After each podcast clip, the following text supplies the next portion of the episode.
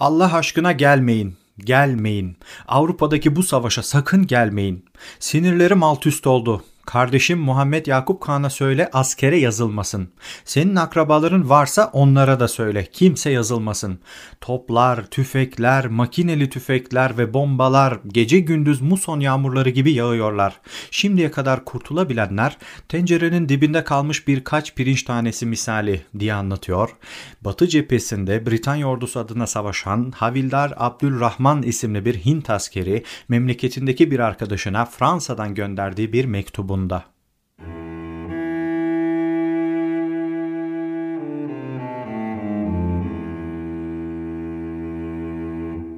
Merhabalar, ben Civan Avcı. Birinci Dünya Savaşı podcast serisinin 49. bölümüne hoş geldiniz. Bu bölümde sizlere Batı cephesinde Fransızların ve İngilizlerin Almanlara karşı yürüttükleri ilkbahar taarruzlarını anlatmaya devam edeceğim. Fakat buna geçmeden önce değerli Patreon destekçilerimden Onat Periyadılı, Cem Çelik ve Mehmet Çöl'e çok teşekkür ediyorum. İyi ki varsınız. Siz de desteklerinizi Patreon'dan, Buy Me a Coffee'den veya doğrudan bana ulaşarak iletebilirsiniz. Aldığım harika geri dönüşlerden çok sayıda genç dinleyiciye ilham kaynağı olduğunu gördüğüm bu podcast sizlerin vereceği desteklerle ilerliyor. O yüzden en ufak bir katkı bile çok önemli. Evet geçelim Batı cephesine. Geçtiğimiz bölümde Fransızlar 7 günlük rekor bir bombardımanın ardından 9 Mayıs 1915'te Notre Dame de Lorette ve Vimy sırtına taarruz etmişler. Bunlar arasında çok kritik olan Vimy sırtını Philip Peta'nın faslı tümeni birkaç saatliğine ele geçirmiş fakat destek birlik gelmeyince Almanların karşı taarruzları başlamış ve sırt terk edilmişti. Her ne kadar cephe kalıcı bir şekilde yarılamamış olsa da Peta'nın bu gösterisi Fransız ordusuna ilham olmuş ve komutanın yıldızı parlamıştı.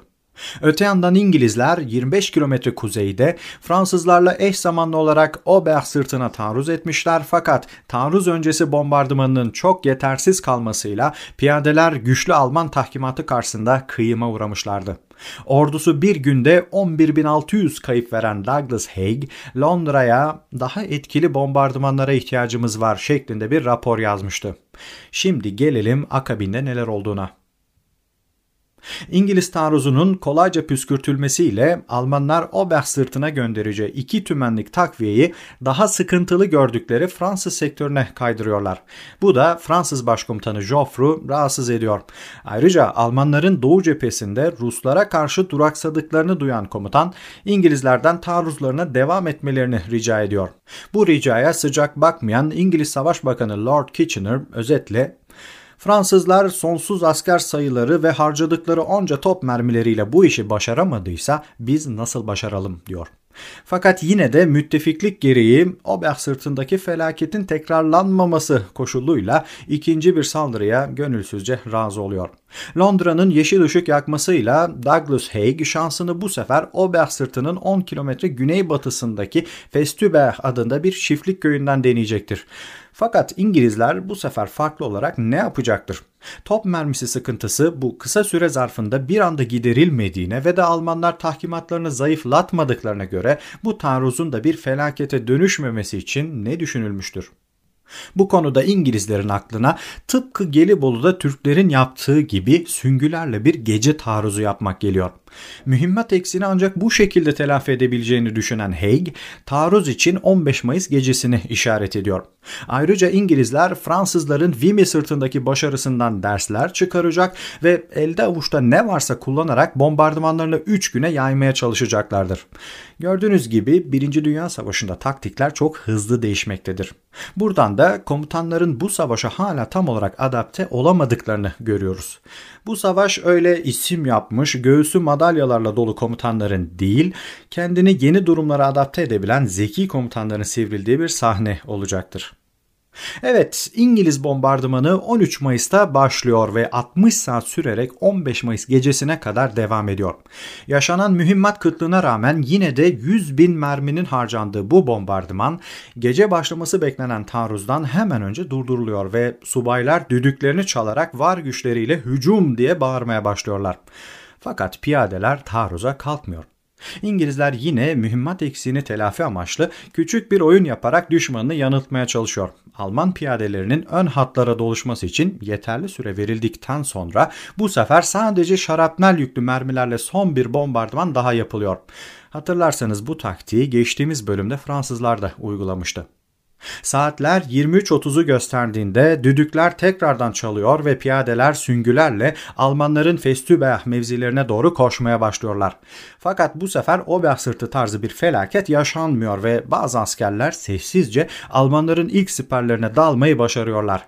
Gece karanlığında boğaz boğaza geçen mücadele esnasında Almanlar derhal kırmızı uyarı fişeklerini fırlatıyorlar.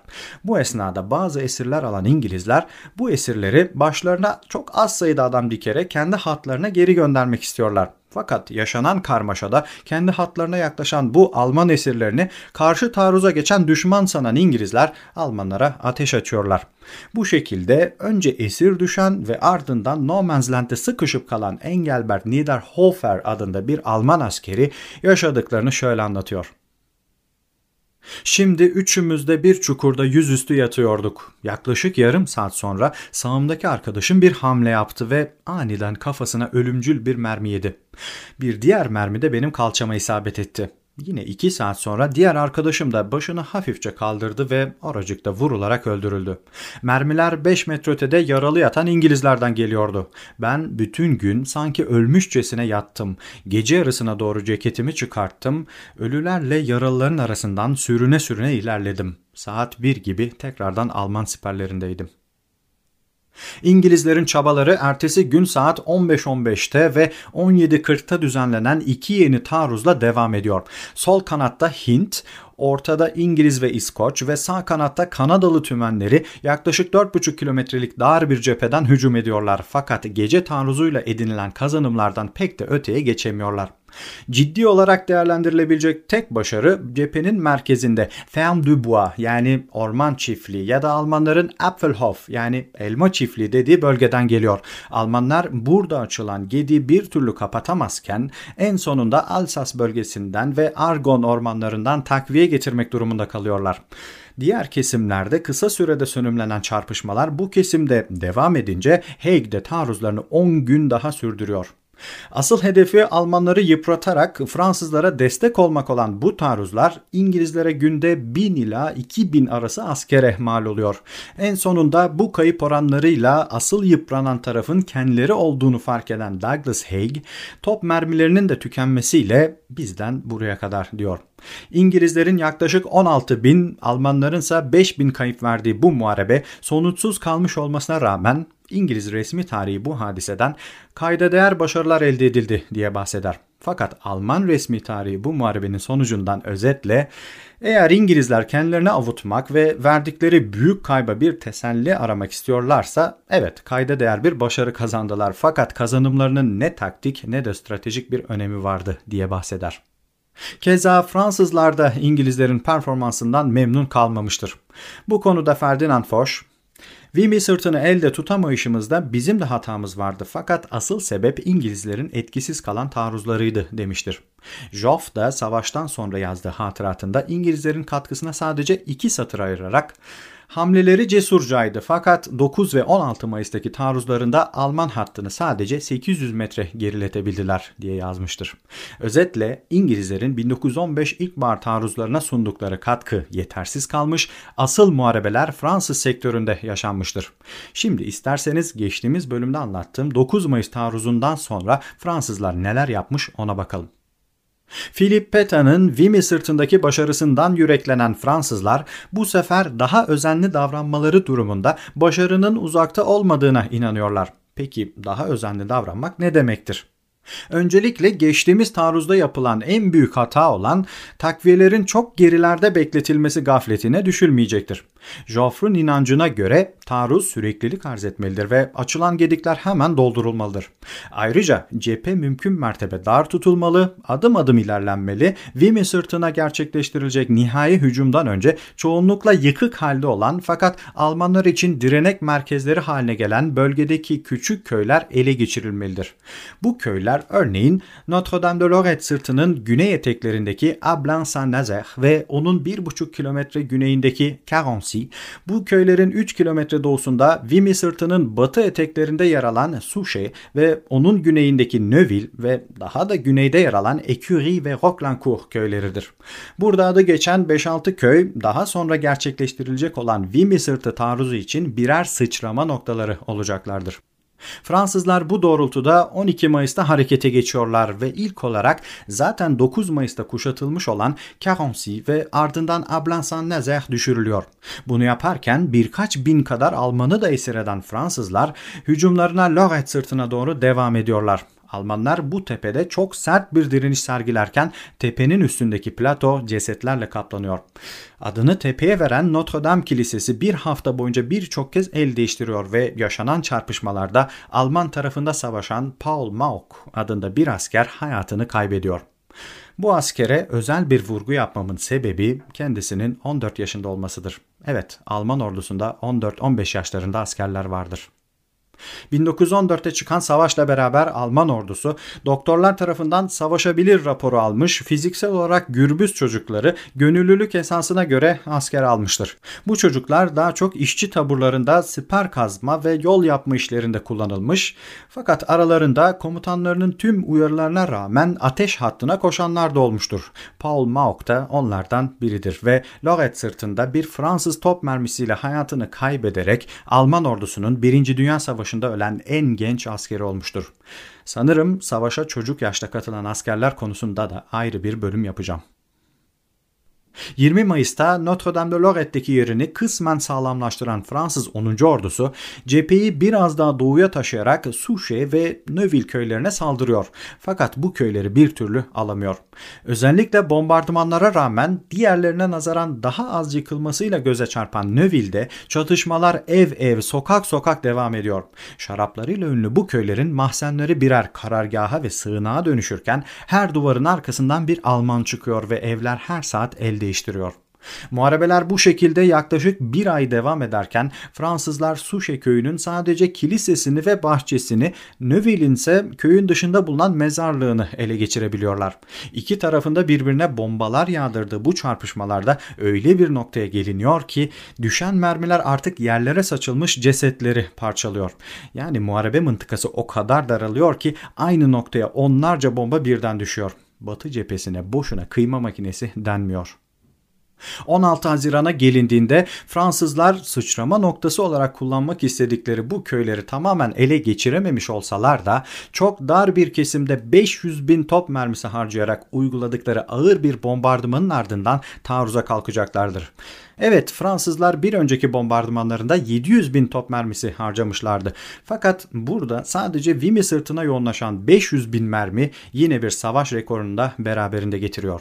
Bu kesimde bir ölüm kalım savaşı veren Alman 6. ordusu da çok zor anlar yaşıyor.